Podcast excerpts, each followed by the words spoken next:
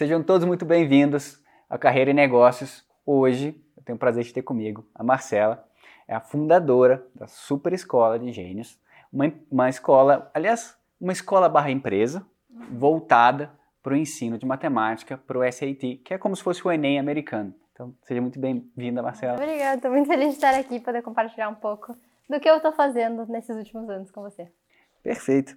Eu sei que, na verdade, eu falei só da Super Escola, mas você também faz parte de dois outros projetos, o 12 Week Year uhum. e o CGS e TDS, que é dentro do programa do Lucas. Exato. Bastante coisa para fazer na mesma hora, mas é bem legal. Eu adoro participar de tudo isso, então, na verdade, dentro da minha própria empresa tem todos os outros produtos, os outros projetos, e eu acabo trabalhando na parte de tanto do financeiro quanto de operações do Lucas. Então, eu faço toda a área do CGS, da TDS e também de como funciona a logística dos lançamentos. Então, na verdade, são essas as coisas que eu tenho feito no último ano. Não, perfeito, mas normalmente só, só o lançamento já tomaria o tempo integral de uma pessoa. Então, você está conseguindo fazer três empresas ou três funções aí. Exatamente. É, um, dos meus maiores focos sempre foi para conseguir fazer tudo. Eu sempre fui muito disciplinada e organizada. Então, eu sempre, sempre, sempre coloquei isso na minha cabeça. Que eu sei eu quero fazer muitos projetos, fazer muitas coisas diferentes. Eu preciso ter a rotina e a disciplina de conseguir me manter super focada e super organizada em tudo. para conseguir ter horário para tudo, conseguir ter, me dedicar a diferentes projetos. Então, esse foi sempre um grande foco para mim. Perfeito. E, e de onde veio essa vontade de estudar, de se envolver com a parte de organização pessoal e produtividade? Então, eu estudei desde os dois anos até os 18 no Colégio Internacional de Curitiba, que é um colégio muito diferente. Ele é uma educação muito diferente do tradicional aqui do Brasil. Aqui no Brasil, o tradicional são aquelas carteiras, todo mundo em fileira, todo mundo estuda mesmo pro Enem, o professor tá lá dando palestra de uma hora, duas horas, e você tá lá anotando sem parar. No Colégio Internacional é uma mentalidade muito diferente. Eles têm uma mentalidade muito mais do aluno ter iniciativa. Então, desde os pequenininhos, nunca é aula, nunca é palestra, nunca é tudo isso. É sempre uma educação mais voltada para, ah, tentar, experimentar, fazer experimento, fazer exercício, fazer, tentar ver, fazer perguntas. Então, uma das maiores coisas é critical thinking, que é que você questiona, que você vai, que você vai atrás, que você tenta correr atrás. Então, muito do que eu tenho em mim veio da escola, veio dessa mentalidade deles te darem toda a liberdade do mundo.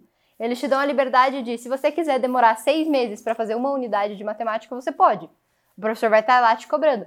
Mas eu sempre quis fazer a mais. Então, ah, acabei aqui isso, vamos para próxima, vamos para próxima, vamos questionar. Então, sempre veio disso, de tentar ser mais organizada possível para conseguir fazer mais em menos tempo. Eu nunca gostei disso de, ah, vou ficar esperando aqui até todo mundo chegar e daí eu vou para frente. Então, veio muito, muito, muito da escola, dessa iniciativa de, ah, eu tenho a liberdade de fazer coisas além, por que, que eu não vou fazer? Por que, que eu não vou tentar mais? Nossa, que legal.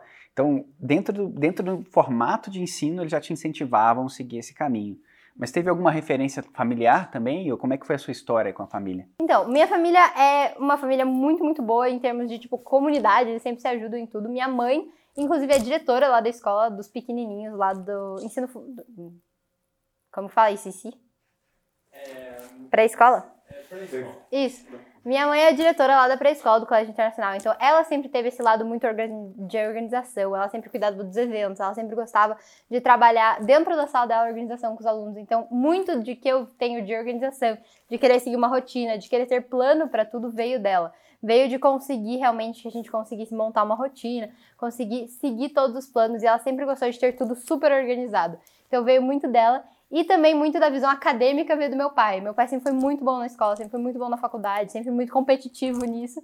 Então foi uma mistura dos dois, de ser super organizada de um lado e super dedicado no acadêmico. Então eu juntei esses dois para conseguir formar minha personalidade, que é mais de juntar negócio, juntar produtividade, juntar ação, disciplina, com tentar ser o máximo do acadêmico, desse lado mais educacional. Marcela, e como é que é o nome dos seus pais? Vamos lá. Meu pai se chama Marcelo, então não, foi, não foram muito criativos nessa ideia. Minha mãe chama Luciana. Perfeito. Marcelo e Luciana, tenho que te dizer, vocês criaram uma criança, né? Que hoje tá, se tornou uma mulher incrível. Parece estar ligada no modo turbo, as ideias fluem muito naturalmente. Eu acho que é muito de vocês, então parabéns pelo que vocês fizeram. E vamos seguir, Marcela. Eu sei que você também teve exposição muito cedo com, a, com possibilidade de se aplicar para estudos fora. Imagino que também tenha vindo da escola. Então, conta pra gente um pouquinho. Então, como, como de qualquer colégio internacional, é muito comum a cultura de vai e vem. Então eu tive desde pequena amigos que se mudam de países porque os pais são expatriados. Eu tive é, pessoas vindo de, da China, da, do Japão, do México, de todos os lugares. Então eu sempre tive contato com muitas culturas diferentes. E quando veio para me formar, sempre vem a opção de ah, você quer estudar fora, você quer fazer algo diferente. E o que acaba acontecendo foi que eu falei, não, super legal, acho uma experiência muito boa. Eu, com 14 anos, na verdade, eu escolhi que eu queria ir para fora, eu queria viajar, eu não queria ficar aqui nas férias. Eu sempre via as minhas amigas indo para Disney, indo para Paris, indo para todo lugar. E eu, como bolsista na escola, nunca fui para tantas viagens, assim, óbvio, fui para Disney, fui para coisa. Mas a maioria das férias a gente acabava ficando aqui, ficando pra praia, fazendo coisas. E eu falei, não, eu quero fazer algo diferente, eu quero fazer algo super especial. E eu vi, na verdade, isso é uma história engraçada aqui, eu vi no computador de uma amiga minha que ela estava aplicando para um programa em Oxford. Só que ela não comentou nada com ninguém, sabe aquele tipo, vou fazer em segredo para caso der errado? E eu resolvi fazer a mesma coisa. Fiz em segredo também, não contei nem pros meus pais. Teve um problema que eu tive que forjar algumas assinaturas, mas eu não contei nem pros meus pais. E isso foi na, no oitavo ano. E eu lembro que era em março, numa sexta-feira de manhã, eu acordei e tinha um e-mail no meu celular dizendo que eu tinha sido aceita com bolsa 100%. Então, eu fui para o programa de Introdução à Liderança em Oxford em 2016. Então, eu tinha 14, eu não tinha nem feito 15 ainda, e eu falei, mãe, pai, eu comecei a gritar. Eu só lembro que eu acordei, eu olhei meu celular e comecei a gritar. E minha mãe, quê? O que aconteceu? Tá maluca? E começou a brigar comigo. E eu, tipo, Oxford, verão, tipo, foi muito legal. Então, eu tive essa experiência de muito, muito nova para fora. É, deu muita coisa errada na viagem, a gente se perdeu. Então, a minha amiga que aplicou também, a gente foi juntas. A gente ficou em campos separados lá, mas eu tive a chance de aprender com. Literalmente, minha sala tinha 12 alunos e eu tinha pessoas do mundo inteiro. Não tinha uma nacionalidade repetida. Então foi muito legal de conhecer pessoas diferentes, de ter essa experiência bem internacional. E a partir desse momento eu decidi, caraca, eu quero estudar fora. Eu quero fazer faculdade fora, eu quero porque eu quero, e eu acho uma experiência muito legal, e conhecer gente, e viajar. E assim eu comecei a aplicar para mais programas de verão. Em 2019 eu fui aceita na Academia de Líderes da América Latina, que em inglês é Latin American Leadership Academy, LALA. Então é a maior comunidade, ela existe em todos os continentes. Tem América Latina, tem Hemisfério Norte, tem na África, que é ALA, tudo começou com a ALA. E eu fui aceita e foi com certeza a experiência que mudou minha vida. Esse acampamento de uma semana em São Paulo, não foi nem uma viagem longe, foi para São Paulo, já tinha ido mudou completamente minha perspectiva de vida, porque é uma academia de líderes. E o que, que eu esperava indo para lá? Eu esperava que ia ser aquela pressão de, tipo, você precisa ser o melhor, aquela competitividade, é, alguma coisa de competição. A gente não sabia nada de como era o programa. E eu achei que ia. Eu, era, eu sempre fui uma pessoa muito estressada, então eu achei que o programa ia, tipo, incentivar isso. Incentivar essa pressão de estar sempre trabalhando. E foi muito ao contrário. A Lala foi onde eu aprendi uma frase que mudou tudo para mim. Eu aprendi a frase que você não pode regar de um copo vazio. Que é muito filosófico você ficar pensando nisso, mas basicamente significa que você não pode ajudar os outros, você não pode fazer coisa para os outros se você não cuida de você mesmo antes. Então, foi aí que mudou toda a minha perspectiva de tudo. A Lala foi. Eu voltei da Lala e falei: caraca, eu não posso continuar mantendo uma rotina que tava literalmente me esgotando. Eu tive experiências muito ruins, que sempre tentei fazer tudo, fazer todos os esportes, fazer tudo, tudo, tudo. E eu lembro uma específica que eu voltei de um torneio e dali duas semanas ia ter mais um torneio. Então, eu ia ficar mais uma semana sem aula, eu tava cheia de coisas para fazer, e eu literalmente tava no meio do corredor, eu não conseguia respirar, eu não, não aguentava, e era muita coisa, eu comecei a chorar, chorar, chorar, chorar, minha professora de matemática me acalmou, tudo. Mas da, depois da aula eu falei, caraca, eu preciso cuidar da minha rotina, eu preciso me priorizar, eu preciso tirar tempo para fora. Eu nunca saía com os meus amigos, porque não dava tempo, eu sempre falava, tem que estar estudando, tem que estar sendo a melhor. Então, depois da aula que essa mentalidade mudou. E a ironia, na verdade, foi que caraca, eu parei de estudar tanto, eu parei de me dedicar tanto, mas minhas notas aumentaram. Por quê? Porque eu tava menos estressada, eu tava menos frustrada, eu tava me pressionando menos. Eu comecei a sair mais, comecei a aproveitar mais, cuidar muito da minha rotina. Então eu tinha horário para tudo bem regradinho, e isso me acalmou. Então a Lala foi o meu segundo intercâmbio, vamos dizer assim, ironicamente, porque é no Brasil. E daí eu comecei, não, se eu quero estudar fora, se eu realmente via que eu podia, que eu não estava mais tão pressionada, que eu não tinha, eu não estava mais tão estressada constantemente, Falei, então eu posso fazer algo diferente, eu posso ir para fora, eu posso fazer faculdade fora. E foi assim que eu fui parar no meu terceiro programa de verão, que foi em Washington University em St. Louis, Missouri. No meio dos Estados Unidos, num estado que eu nunca tinha ido. Nossa, juro. E é engraçado falar, só que eu, indo para lá no avião, eu era a pessoa mais escura. Eu era a pessoa mais escura num voo no meio dos Estados Unidos. Eu falei, meu Deus do céu, onde eu tô indo? Cheguei lá, era uma cidade que eu nunca tinha visto, uma cidade bem simplesinha, para fazer um programa de engenharia em uma das melhores faculdades de engenharia dos Estados Unidos. E no final eu acabei aplicando para lá para fazer faculdade. Então foram eventos ao longo do meu ensino médio que eu falei, caraca, vale a pena, quero fazer faculdade fora. Foi um ensino médio bastante rico e bastante aprendizado também. Agora, eu acho que vale a pena retomar o que você acabou de falar. A frase é legal, né? uhum. não, não dá para regar nada com um copo vazio, você tem que uhum. cuidar de você.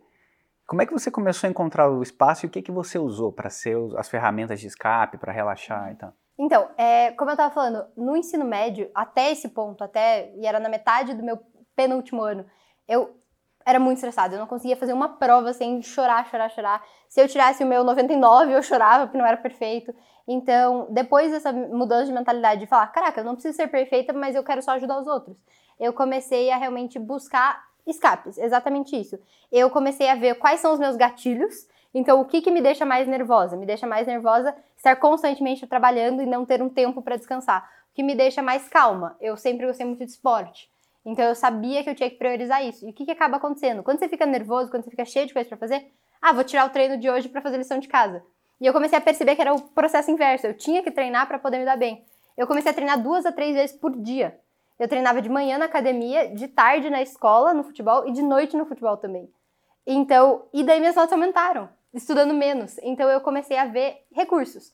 Quais eram os meus recursos? Um psicóloga, sempre me fez muito, muito bem ter alguém para conversar e ter. E eu sei que é um recurso complicado, porque é caro, mas que seja uma experiência uma vez por mês, que seja algo assim. Eu comecei a buscar esses recursos e eu sei que eu entrei no programa da eu entrei e busquei programas de universidades que eles têm programas de psicologia para alunos que precisam. Então, eu realmente tinha psicóloga que me ajudava nisso. Outra coisa que me ajudou muito era o journal, que é você escrever tudo o que você pensa. Isso é uma coisa que sempre me deu muita clareza. Então, isso e treino. Treino, treino, treino, treino, porque me acalmava demais. E a última coisa, que é uma coisa que eu uso muito até hoje, são recursos de organização. Então, aplicativos, é, softwares, tudo isso eu literalmente dediquei horas e horas e horas para descobrir quais eram os melhores. Então eu sentava e eu tentava montar o meu Google Calendar, eu pesquisava sobre o Google Calendar, eu fazia de tudo para conseguir montar minha rotina. Então esse foi o processo que eu passei, foram seis meses mais ou menos até ter o aplicativo perfeito de calendário, o aplicativo e a estrutura perfeita de lista de coisas para fazer. Assim eu tinha, ah, eu preciso fazer isso. Só que eu tenho horário aqui para fazer isso, eu tenho horário aqui para fazer isso. Ah, então dá para sair agora. Ah, então vamos sair com as amigas agora. Então dá para ir treinar.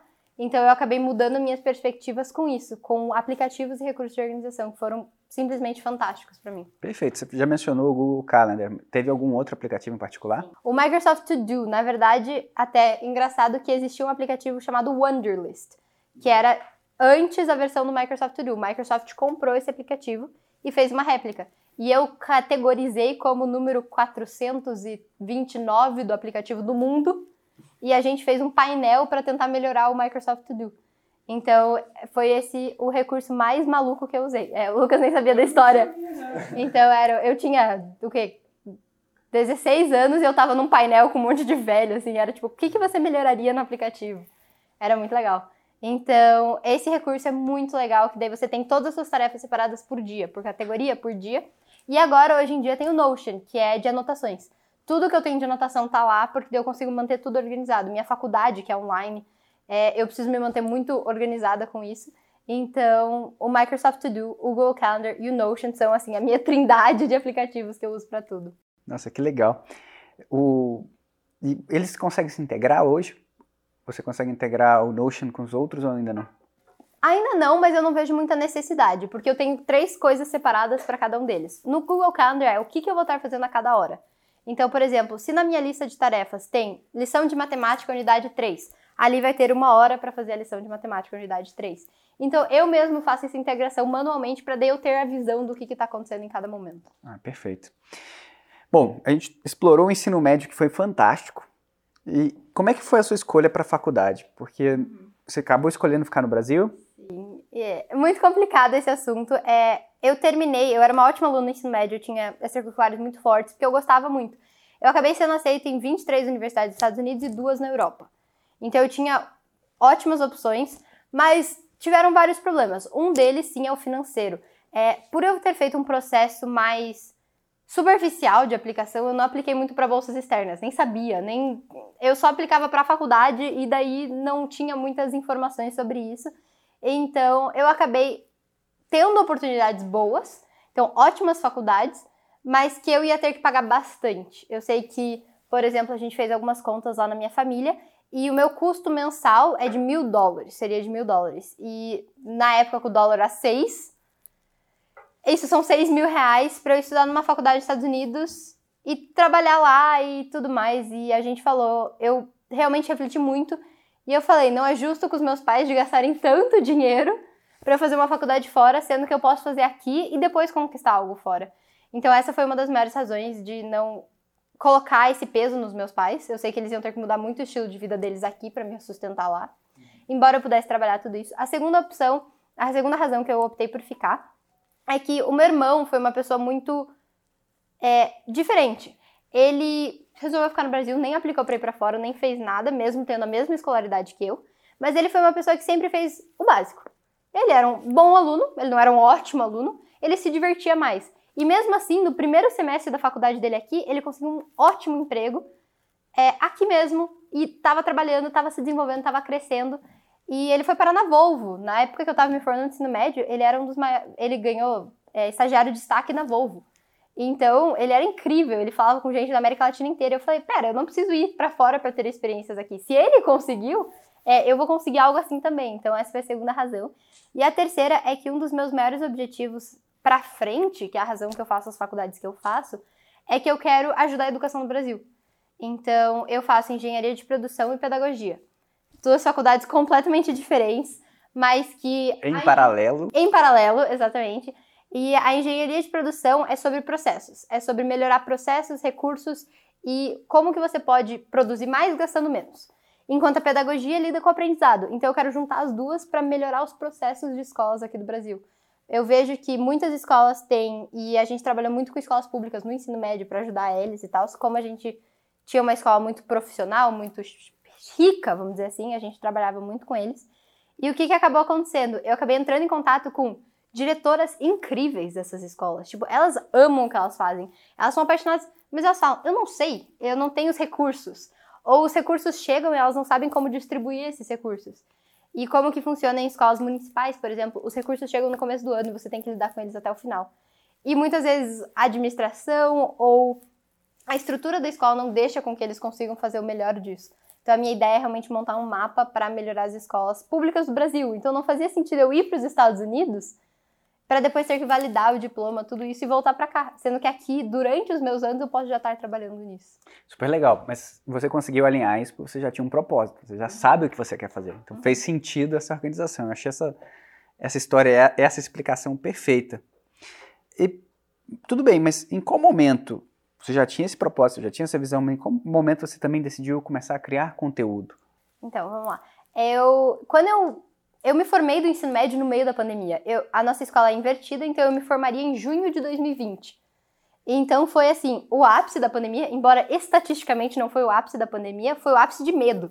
Foi quando todo mundo tava com maior medo. Eu, eu brinco que a menina que se formou no ano seguinte de mim tinha sete vezes o número de casos na minha época, mas ela teve uma formatura. Ela teve uma festa porque o medo tinha diminuído. Mas eu sei que em março, dia 17 de março de 2020, fecharam as minhas escolas. Eu tinha passado dois anos me preparando para provas que foram canceladas. Porque são as provas internacionais e eu estava pronta, eu estava 100% pronta. E meus professores falaram: tá, você já fez tudo. Eu, tudo que eu tinha para fazer dali até junho era essas provas, era passar nessas provas que eram muito, muito importantes para mim. E eu estava pronta, eu já tinha estudado, eu já tinha feito tudo, então eu estava em casa, triste por perder meu último ano do ensino médio, sem fazer nada. Eu não tinha conteúdo para aprender, eu não tinha aula. Eu não tinha nada. E daí eu falei, meu Deus, o que, que eu vou fazer da minha vida? Eu falei, eu vou começar a dar aula. Eu sempre gostei de dar aula, sempre gostei de matemática. Eu entrei numa plataforma online chamada Preply, que é uma plataforma de alunos do mundo inteiro, e comecei a dar aula. E isso eu tava tendo aula da escola. Só que, tipo, meus professores falaram que eu não precisava ir. Então, chegou um ponto de eu dar 10, 12 aulas por dia para alunos do mundo inteiro. Eu tinha aluno de 7 anos dos Estados Unidos, eu tinha aluno de 9 anos da Sri Lanka, eu tinha um aluno de 16 de Xangai, então foi assim que eu comecei a me envolver com dar aula. E daí o Lucas falou: por que você não começa a dar aula de SAT? que era uma prova que eu tinha ido super bem, eu errei só uma pergunta na área de matemática, e eu gosto, eu gosto de matemática, eu falei, tá bom, vou começar a dar aula disso. Daí eu comecei a, tipo, ver como que eu consigo alunos disso. Como que eu consigo alunos disso? E daí o Lucas falou, começa a criar conteúdo, começa a criar conteúdo. Eu falei, meu Deus, vamos lá. Foi em agosto que eu comecei a postar no Insta. Então eu comecei por isso, porque eu queria alunos, eu queria criar uma turma, eu queria fazer alguma coisa da minha vida. E foi bem quando eu decidi ficar no Brasil. Eu falei, ah, então é uma oportunidade boa para aumentar minha base de alunos. Perfeito. Então, isso começou em agosto, pouco tempo atrás. Uhum. E eu tô vendo aqui, ó, pela moletom que me emprestaram, porque tá muito frio em Curitiba, que você já tá com a escola formada e também o programa do 12 Week, week Year. Então, assim, você estruturou tudo isso de agosto para cá? De agosto do ano passado para cá, exatamente. Então faz. É, ontem a gente comemorou um ano da equipe. Então, ontem, 12 de novembro, a gente comemorou um ano da minha equipe. Até de agosto a novembro eu fiz tudo sozinha, eu tava tentando criar conteúdo. E daí em novembro eu falei, não, quero gente para me ajudar, quero pessoas ao meu redor. E aí que a gente começou a estruturar a Super Escola dos Gênios, que é uma escola preparatória específica para matemática do, do Enem americano, do SAT. Então a gente começou a estruturar isso e a gente lançou em fevereiro, dia 28 de fevereiro de 2021. Caraca, não faz nem um ano. E agora temos, a gente chegou a ter 400 e pouquinhos alunos, hoje a gente tem 250 em média, porque muitos já fizeram a prova e a turma do ano que vem ainda não começou. E agora a gente está explorando novos projetos. Um desses projetos é o 12 Year, que na verdade veio de um livro. O livro chama 12 Year, Accomplish More in 12 Weeks than in 12 Months. Então, o ano de 12 semanas, faça mais em 12 semanas do que os outros fazem em 12 meses. Então, tudo, tudo, tudo começou com esse livro e ele é um livro gigantesco. Literalmente, ele é dessa grossura. E eu li ele de começo ao fim porque eu falei, a ideia é muito legal. E qual que é a ideia? Nosso ano de 12 meses, todo mundo começa animado, todo mundo começa em janeiro com metas, é igual a matrícula da academia. Todo mundo começa, todo mundo matriculado na academia no primeiro semestre do ano. Lá por março, maio, nossa motivação já cai. A gente esquece das nossas metas e se você perguntar, as pessoas já nem sabem o que, que eles queriam. E daí no final do ano, lá por outubro, novembro, dezembro, todo mundo fala: Meu Deus, eu não fiz nada, deixa eu recuperar tudo. Então, eles falam que existe um U, assim, de produtividade. E que se você diminuir a sua mentalidade de um ano para 12 semanas, você não consegue ter esse U. Porque o final já está sempre chegando. Então, em vez de estabelecer metas para um ano inteiro, você estabelece pelas próximas 12 semanas. E foi daí que veio o nosso projeto, que a gente deu o nome temporário de Projeto Beta, porque a gente não sabia o que chamar, e a gente está desenvolvendo ele agora. A gente teve nossa turma zero, em que a gente sentou com eles e eles planejavam o deles e a gente criou uma competição entre eles. Muitas coisas deram certo, muitas coisas não deram, mas a gente está trabalhando nessa área de desenvolver esse projeto. E pro ano que vem eu sei que eu vou juntar ele com a minha mentoria. Perfeito, nossa, super legal.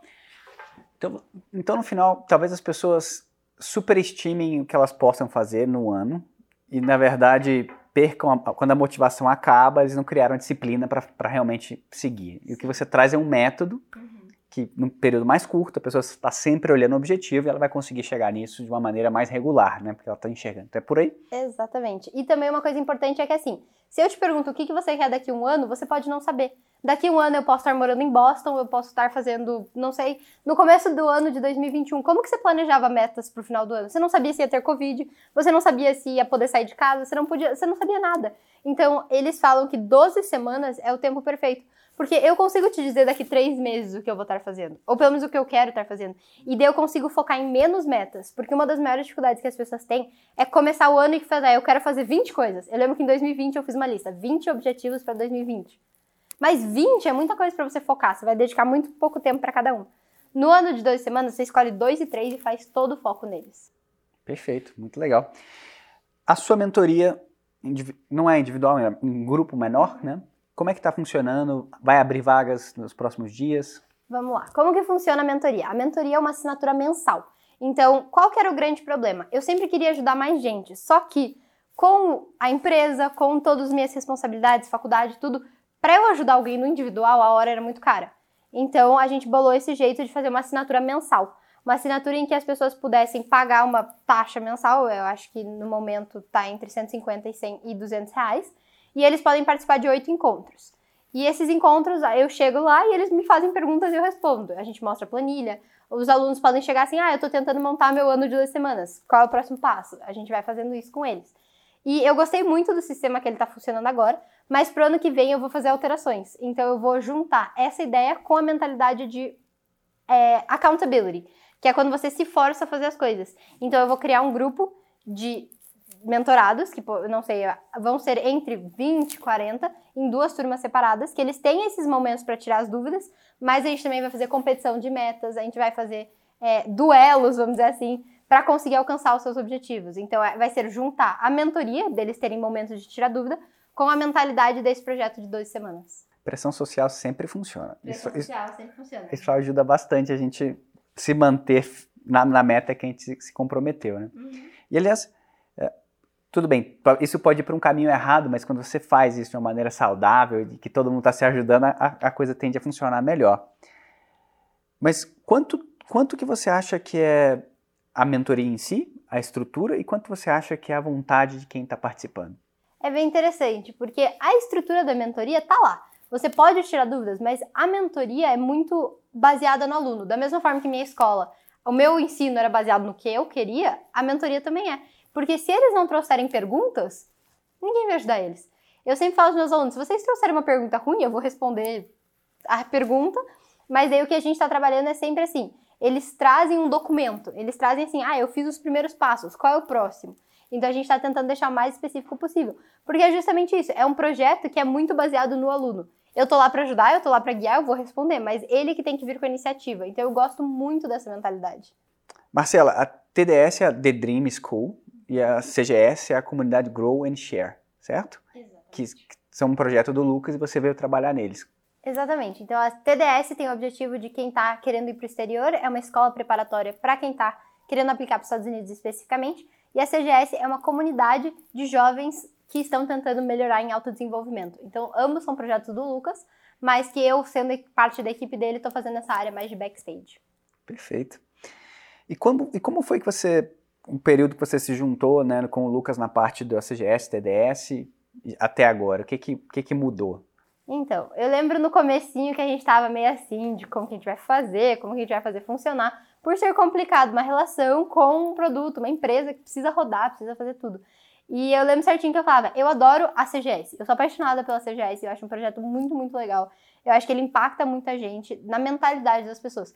Porque eu sempre tive muito nato em mim que eu queria fazer coisas além do normal, que eu podia fazer coisas além do normal. Se no médio eu tava arrecadando dinheiro para trazer um menino do Haiti pra cá. Então, sempre tive isso dentro de mim, mas as pessoas não têm isso. E a CGS é o lugar que mostra isso. Então, eu sempre quis me envolver muito com a CGS. E como que eu vou me envolver num projeto assim? O que, que eu vou fazer?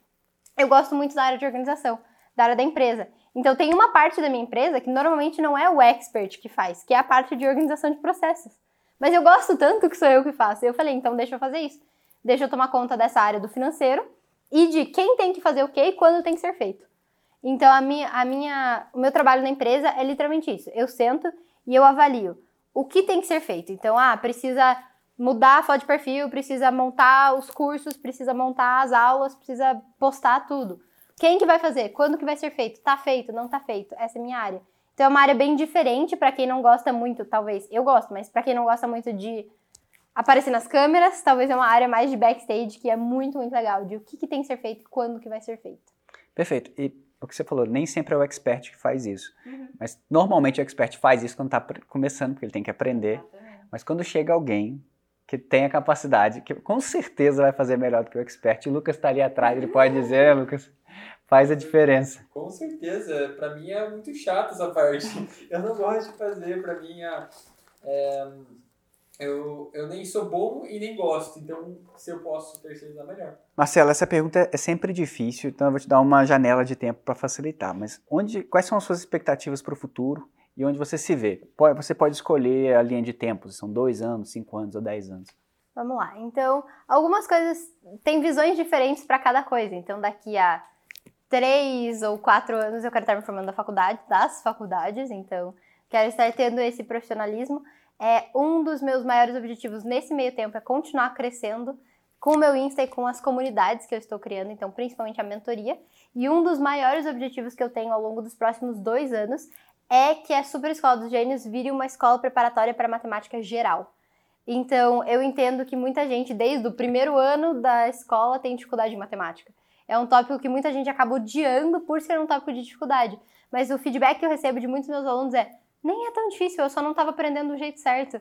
Nem é tão difícil. Ah, isso faz muito mais sentido.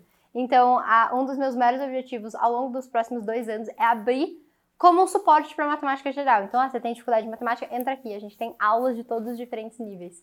Esse é um dos maiores objetivos. Para a mentoria, é realmente ajudar as pessoas com os, suas metas e objetivos.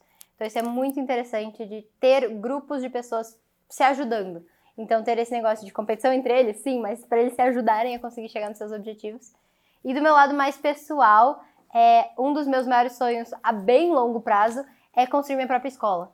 Então, existem, no Brasil é muito difícil fazer isso pela legislação que tem envolvida com escolas, então tem que ter o MEC, tem que ter o currículo exato.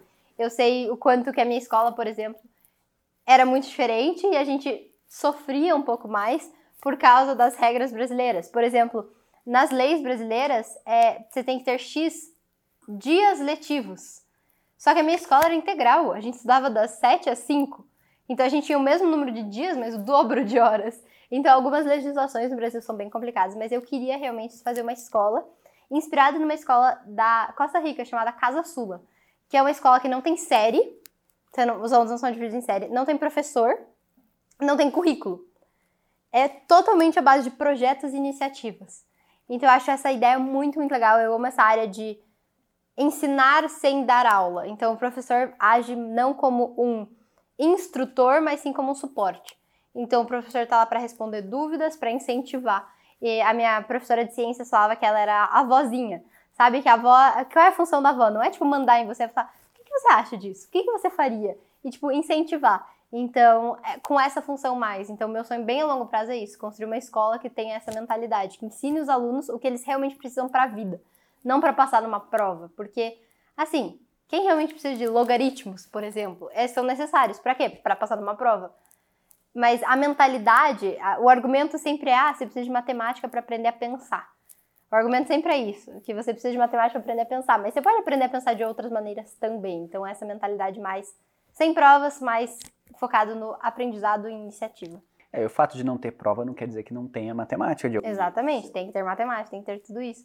Eu amo matemática, eu nunca tiraria matemática. Não, não eu, acho que, eu acho que é importante dizer isso, porque existem vários, ao longo da história existiu vários formatos diferentes, várias filosofias de ensino, especialmente para os mais novos. Por que, que a gente precisa começar a alfabetizar tão cedo? Talvez tenha outras coisas que a gente precisa desenvolver antes. Relação interpessoal, e eu acho que pós-pandemia, no mundo de redes sociais, essa capacidade de se integrar, de conversar. É muito mais importante do que qualquer coisa. E a gente vê, eu vejo muito isso com a minha mãe como diretora da pré-escola. Lá eles têm mentalidade 100% Regia Então a mentalidade Regia é de exploração de sim, sinais. Então eles buscam muito a sensoridade, então eles buscam tocar, explorar, cheirar, ver, ver coisas diferentes, ambiente. Então é muito, muito legal de ver como a escola é moldada para isso. Não são carteiras, são áreas, centros. Se já entrei numa das salas, eles estavam vendo do Egito. E eles tinham uma pirâmide montada para eles tocarem, para eles sentirem as, os desenhos, tudo. Então eu gosto muito dessa mentalidade. E eles estão aprendendo, eles estão se desenvolvendo. Talvez eles não aprendam a escrever com seis anos, eles aprendam com sete. Mas você desenvolver essas outras habilidades, na hora que você vai aplicar para uma escrita, para uma leitura, é muito mais fácil. Você desenvolver o corpo, você desenvolver sua lateralidade, na hora que você vai escrever, faz muito mais sentido. O aluno consegue ler de uma maneira muito mais fácil também compartilhe o, seu sonho a partir de agora. É, ele é incrível. Eu quero muito, mas no Brasil, provavelmente ele tem que ser mais como um contraturno. Por, por essa ética e essas, essas leis no Brasil, ele vai ter que ser mais como um contraturno. Em um país como a Costa Rica, eles conseguiram aprovar uma escola assim, Casa Sula. É incrível, eu mando o link para você colocar ali. É uma escola completamente inovadora dentro de uma comunidade indígena. Então, nossa, é o meu sonho visitar aquela escola e eu fui negada para visitar a escola, porque tem uma aplicação para quem pode visitar a escola. É muito legal. Não, perfeito.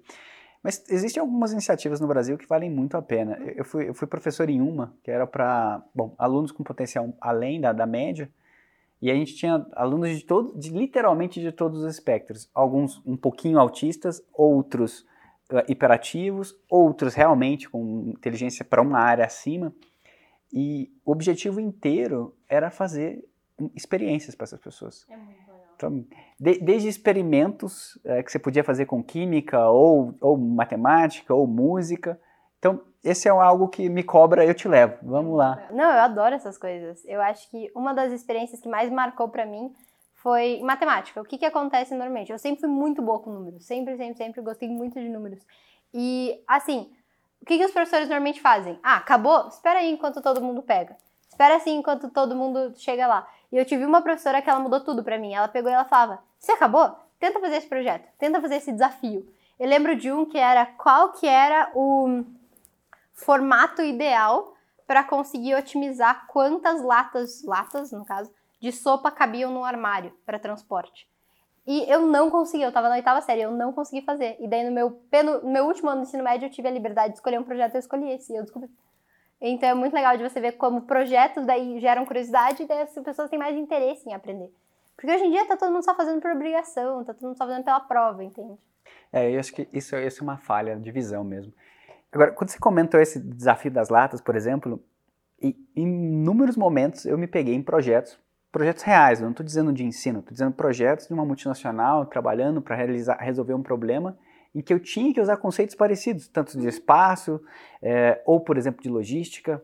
Um cliente tem um tanque que comporta tanto de matéria-prima, só que ele vai parar para manutenção, a gente vai ter que zerar esse tanque, como é que a gente faz o processo não parar? Uhum. Então você faz todas essas logísticas, ou seja, quem aprende de uma maneira mais sensorial, mais ampla, consegue, consegue aplicar. É muito legal. E é uma capacidade que você desenvolve. Na engenharia tem muito disso. Eu vejo nos meus colegas, que não são bem colegas, porque como eu faço EAD, eu não conheço muitas pessoas, mas eu vejo a dificuldade de fazer lógica. Na hora que tem uma conta na frente deles, eles conseguem resolver. Na hora que vem uma word problem, que a gente chama em inglês, que é uma uma frase, uma... uma frase, uma frase, uma explicação, uma situação, eles não conseguem, porque não tem essa, essa habilidade critical thinking, que é esse conhecimento lógico. Perfeito, perfeito. E só retomando uma coisa, você foi alfabetizada em inglês, né? Isso, eu fui alfabetizada primeiro em inglês, depois em português. Na sua escola seria 100% português ou seria ambos?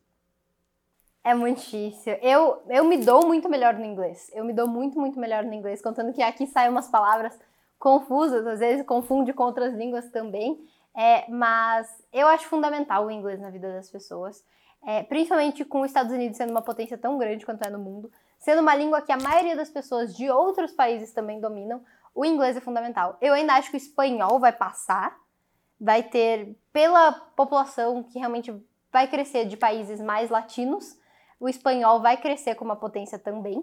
Então, eu realmente acho que em qualquer escola, se você não está tendo o desenvolvimento de mais de uma língua, perde muito. E eu, tendo esse acesso a duas línguas, eu também penso de uma maneira diferente. Você também desenvolve outras áreas, você conseguir trocar de língua. Eu acho isso incrível. E no seu caso, inglês, português e espanhol, ou tem mais uma? Eu tô no processo do alemão, mas eu dei uma parada, mas eu vou tentar de novo. Não, perfeito. É, eu acho que tem muita, muito, a, muito a ver também com como você aprende cada uma dessas línguas. Certas ideias, para mim, só estão estruturadas na cabeça em inglês, outras uhum. estão estruturadas em espanhol. Então, por... é muito interessante. Eu, eu não sei exatamente explicar o porquê, mas é, literalmente algumas coisas eu vou pensar em inglês e outras eu vou pensar em espanhol e outras em português. É. E, e, são mecanismos de acessar ideias, eu acho. O idioma, na verdade, é um mecanismo, pra, pelo menos para mim. Sim. E é muito legal de você ver como que você desenvolve isso. Então, para mim, o... tem coisas assim que eu penso e eu falo, isso não faz sentido. Tipo, sabe, gramática. Muita gente fala, qual que é a regrinha da gramática aqui? Sei, tá certo, sabe? É, e eu sei que eu falei com uma amiga minha que fala alemão. E eu falei, meu Deus do céu, como que é alemão você sabe o que, que é a, o que, que é é, o que, que é o? Sabe, tipo, a árvore, o carro. Ela falou, em português também não faz sentido. Você só sabe, deu. Ok, vamos aprender então. É meio que contexto, meio por absorção, isso, isso, é verdade. Eu tentei começar a estudar japonês há um tempo atrás e também é a mesma coisa. Não, não, você não tem essas é definições. Difícil. Perfeito.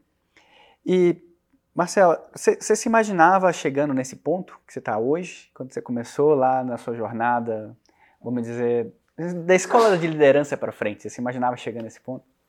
Eu sempre soube que eu ia fazer algo diferente. Eu não queria aquela vida normal de, ah, um estágio até as sete da noite, estudar de manhã, fazer estágio até as sete.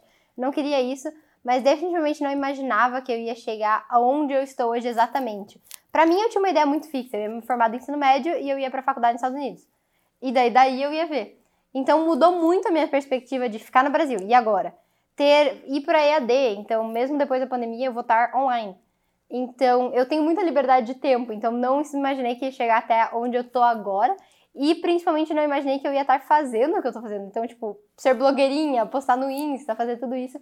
Porque é a maneira de impactar mais gente. Se eu quero ajudar mais gente, é isso a estratégia que eu tenho que usar. Cada vez mais eu tenho, tenho raiva dessa, dessa frase eu ser blogueirinho, né? As pessoas falam isso como uma maneira negativa e blogueiro sim. Eu, eu gosto. Tá, tá alinhado com o meu propósito nesse momento, eu quero ajudar mais pessoas, então qual é o problema, né? É, e eu vejo isso muito de tipo, se eu posto, todo mundo fala, o que é blogueiragem? Blogueiragem é você postar a sua rotina, é você postar, ah, olha gente, olha o que eu tô fazendo agora. Só que assim, a minha rotina tá ajudando pessoas, porque eu mostrando que eu tô organizando meu calendário, mais alguém vai fazer. E assim vai gerando um ciclo. Então, a, ser blogueirinha faz parte, é necessário para isso. E é melhor. Bom, eu acho que a, o benefício que você gera supera em muito, talvez, alguém que tenha uma visão negativa. É, não foi fácil no começo. Uma coisa que eu fiz foi que eu criei separado. Então, eu criei, em vez de manter o meu Insta normal, eu tenho um outro. Então, agora no momento eu tenho, por exemplo, Marcela.Cusma e Marcela Underline Cusma. Porque eu queria separar e eu não contei para ninguém. Eu não contei para amigos, eu não contei para ninguém, ninguém, ninguém, até que começou a dar certo. Então, tipo, não, foi bem difícil para mim no começo essa parte de ignorar a opinião dos outros. Mas é necessário, você vai desenvolver, eu tenho certeza que você tá cada vez melhor nisso. Porque no final das contas, a gente, é o Joel J que fala isso, né? Por que, que a gente vai ouvir críticas de alguém que a gente não buscaria para ouvir um conselho? Exatamente. E a maioria das pessoas com quem eu me preocupo eram pessoas com quem eu estudei no ensino médio. E pessoas com quem, honestamente, hoje eu não tenho contato. De uma sala de 30, eu tenho contato com uma. Talvez outro, tipo, uma vez por ano, mas assim, por isso eu me preocupei tanto com a opinião deles lá no começo e hoje eles nem fazem parte da minha vida nem um pouco. Mesmo que você fizessem, o impacto que você faz hoje é muito maior. Agora, agora eu acho que chegou num ponto que é indiscutível que é o impacto grande. Porque quando você tá no mil, dois mil, todo mundo fala, ah, não, é zoeira. É... Mas quando chega a um certo ponto, as pessoas começam a respeitar mais. É uma admiração, talvez, por número. De novo, eu não consigo entender isso. Eu, eu fico. Não, não, não é um número que me impressiona, é a qualidade do conteúdo, é o tanto que a pessoa traz e ela está disposta a ajudar ou não. Isso é fantástico. Mas isso é você. A maioria das pessoas seria por número, na verdade, né? Ah, não, passou de tanto. Muita gente fala que é a marca dos 10 mil. Você bate 10 mil seguidores, você bate 10 mil pessoas, todo mundo fala, caraca, agora virou verdade. Agora a coisa ficou séria. Tava sério desde o começo, senão você é, não teria passado a chegada dos 10 Exatamente, só que as pessoas não veem isso. Bom, e como é que você está equilibrando a vida pessoal e esse momento, múltiplos negócios? Nossa, essa é a pergunta mais difícil. Para mim, sempre foi uma prioridade equilibrar tudo a partir da Lala, a partir disso eu falei, não. É, muita gente fala, ah, mas nos primeiros anos você precisa abandonar é, diversão, abandonar tudo e sabe aquele suma por seis meses e faça tudo, trabalhe muito para depois você conseguir aproveitar. Eu não sou uma pessoa que consegue fazer isso. Eu sou uma pessoa muito ansiosa. Então, se eu não cuido das outras áreas, se eu não cuido das amizades, se eu não cuido da saída, se eu não cuido de experiências diferentes, eu não conseguiria estar fazendo o que eu faço agora. Então, a minha primeira parte na hora de equilibrar isso é entender o quanto é importante para mim. O quanto trabalhar 10 horas por dia não é possível. Porque isso vai me fazer mal no longo prazo isso vai fazer com que daqui a uma semana eu não consiga mais trabalhar, que eu vou ter uma situação bem pior. Então, a parte principal do equilíbrio para mim é ter isso de que eu preciso focar no social, no fora de trabalho para daí conseguir trabalhar. Essa mentalidade é a primeira coisa que é bem importante. A segunda coisa é planejar tudo, tudo, tudo com muita antecedência, com muita antecedência mesmo. Eu pego e eu separo meu calendário no começo da semana, eu faço meus objetivos no começo da semana e eu tento sempre manter isso. Prioridade é sempre sair com as amigas. Prioridade é sempre aproveitar e tirar um horário de descanso. Eu tenho que realmente me limitar em horário de trabalho. Então eu vou parar de trabalhar às 7 horas, entende? Eu vou trabalhar 7 horas por dia, tudo bem. Depois disso que eu vou fazer. Então, para mim, essa é uma prioridade para eu conseguir me manter trabalhando. E como que eu faço isso? Com esses aplicativos, com esses recursos, principalmente o Google Calendar. Você trabalha bem a visão de longo prazo, né? Você sabe o tanto que você pode se dedicar por dia para continuar sendo produtiva por muito tempo. É, e eu sei que eu vou continuar. Eu sei que é, tem gente que fala, não, trabalhe por seis meses para daí você poder não fazer nada. Fala, mas eu não quero não fazer nada. Eu não quero, tipo, eu não quero passar aqueles. É, trabalhar 15 horas por dia agora para daí ano que vem eu poder descansar. Não, eu vou descansar, mas eu vou descansar constante. Porque eu sou, eu sou muito da mentalidade, e se a gente morrer amanhã, entendeu? Tipo, eu não aproveitei nada. Eu tenho muito isso do ensino médio, de muitos anos que eu falei, caraca, tipo, eu poderia ter aproveitado muito mais, e eu fiquei lá me preocupando com um décimo da minha nota que foi pior, entende? Tipo, o impacto é muito maior. Então, talvez agora eu não chegue no 20 mil seguidores até o final do ano, eu chegue no 19. O impacto não é tão grande, mas eu sei que eu aproveitei muito mais, eu tive mais experiências, que eu vou lembrar mais. Porque uma coisa que eu sempre penso é, você não lembra do tempo que você passou trabalhando. Tipo, a memória não vem daí. É importante, claro que é, mas exige o equilíbrio necessário, porque as memórias são de outras áreas. Eu acho que é interessante a gente analisar isso por um, por um, por um prisma de personalidades. A sua, a sua bem clara, bem definida, você enxergou bem, você conseguiu se definir, fica muito mais fácil você seguir na vida. E tem outras pessoas que têm, e eu vim de uma família o exemplo de família que eu tenho, a gente, a gente cresceu no trabalho, a gente é apaixonado pelo que a gente faz. E tudo bem. São, são visões diferentes, horas de dedicação diferentes, mas o mais importante é a gente conhecer onde a gente está, qual que é o nosso limite, o que, que, que a gente pode entregar. É, isso foi uma coisa muito importante para mim. Eu não, não, nunca fui tão boa assim, mas eu tive que. Eu cheguei num momento que eu falei, caraca, eu não posso mais ficar assim. Eu sofria muito, eu, eu era muito ansiosa e tudo isso. Eu tive que realmente me perceber. E muitas vezes eu me pego entrando no ritmo do Lucas, que é uma pessoa que é muito mais frenética por trabalho. Ele consegue, sem problema nenhum, trabalhar horas e horas e horas e horas e horas sem parar. Eu sei que se eu passo duas horas na frente do computador, eu preciso de meia hora fora. Se eu passo, tipo, eu preciso comer. Eu sou uma pessoa que, tipo, eu esqueço de comer. Eu preciso sair, eu preciso comer, eu preciso fazer isso. Então, é, uma das minhas maiores dificuldades é me manter na minha rotina, no que funciona para mim. Porque eu sei que é o que importa. Sabe? Não é, tipo, tentar não entrar no ritmo dos outros. Olha, pra, no encerramento, existem algumas perguntas básicas mas que eu sempre faço para os convidados. A primeira que vai ser para você é a seguinte: qual que é o teu ponto fraco e como você lida com isso? Vamos lá. O meu ponto fraco, com certeza, sem dúvida alguma, e obviamente existem vários, mas o principal de todos é que eu sou uma pessoa muito ansiosa. Sou uma pessoa que sofre bastante com pensar em antecedência. Então eu realmente penso muito em o que vai acontecer depois, eu me preocupo bastante com o que vai acontecer depois, tenho que fazer conta de tudo, eu sou muito nervosa com as coisas, eu me estresso fácil e eu me sinto muito sobrecarregada. Então, é, é um tópico que eu sei e ter o autoconhecimento disso é muito importante, porque assim eu sei que eu preciso lidar, eu preciso priorizar isso para não acontecer essas coisas. Então, sempre foi uma dificuldade para mim desde o ensino médio, sempre trabalhei bastante nisso. Então, com certeza é essa ansiedade, esse medo do risco e essa questão de que realmente eu tenho muita dificuldade em aceitar o imprevisto, aceitar o que eu não sei que vai acontecer. Isso é uma coisa que eu venho trabalhando bastante, mas principalmente eu preciso me planejar para conseguir lidar com essas coisas. Marcela, se você pudesse escolher uma disciplina para ensinar, pode ser ensino médio ou faculdade, mas você só tem seis meses para sentar 20, 30 alunos e ensinar alguma coisa, o que você ensinaria? Isso é interessante. Meu sonho é um sonho muito grande é dar aula de matemática. Eu sempre me imagino naquelas faculdades assim gigantes, dando aula no quadro assim de matemática. Mas se eu tivesse que escolher uma disciplina mesmo para ensinar, seria pensamento lógico. Então, usar as habilidades é uma das matérias que eu estava tendo recentemente era sobre como todo mundo deveria estudar algoritmos.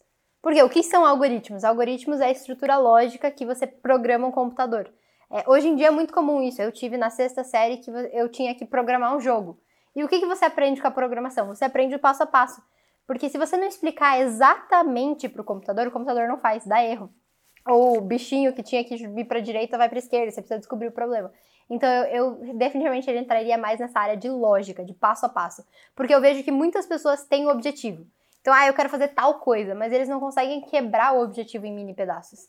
Eles não conseguem ter esse pensamento crítico de quais são os passos que eu preciso fazer. E sem esse pensamento, a maioria das pessoas acaba se perdendo.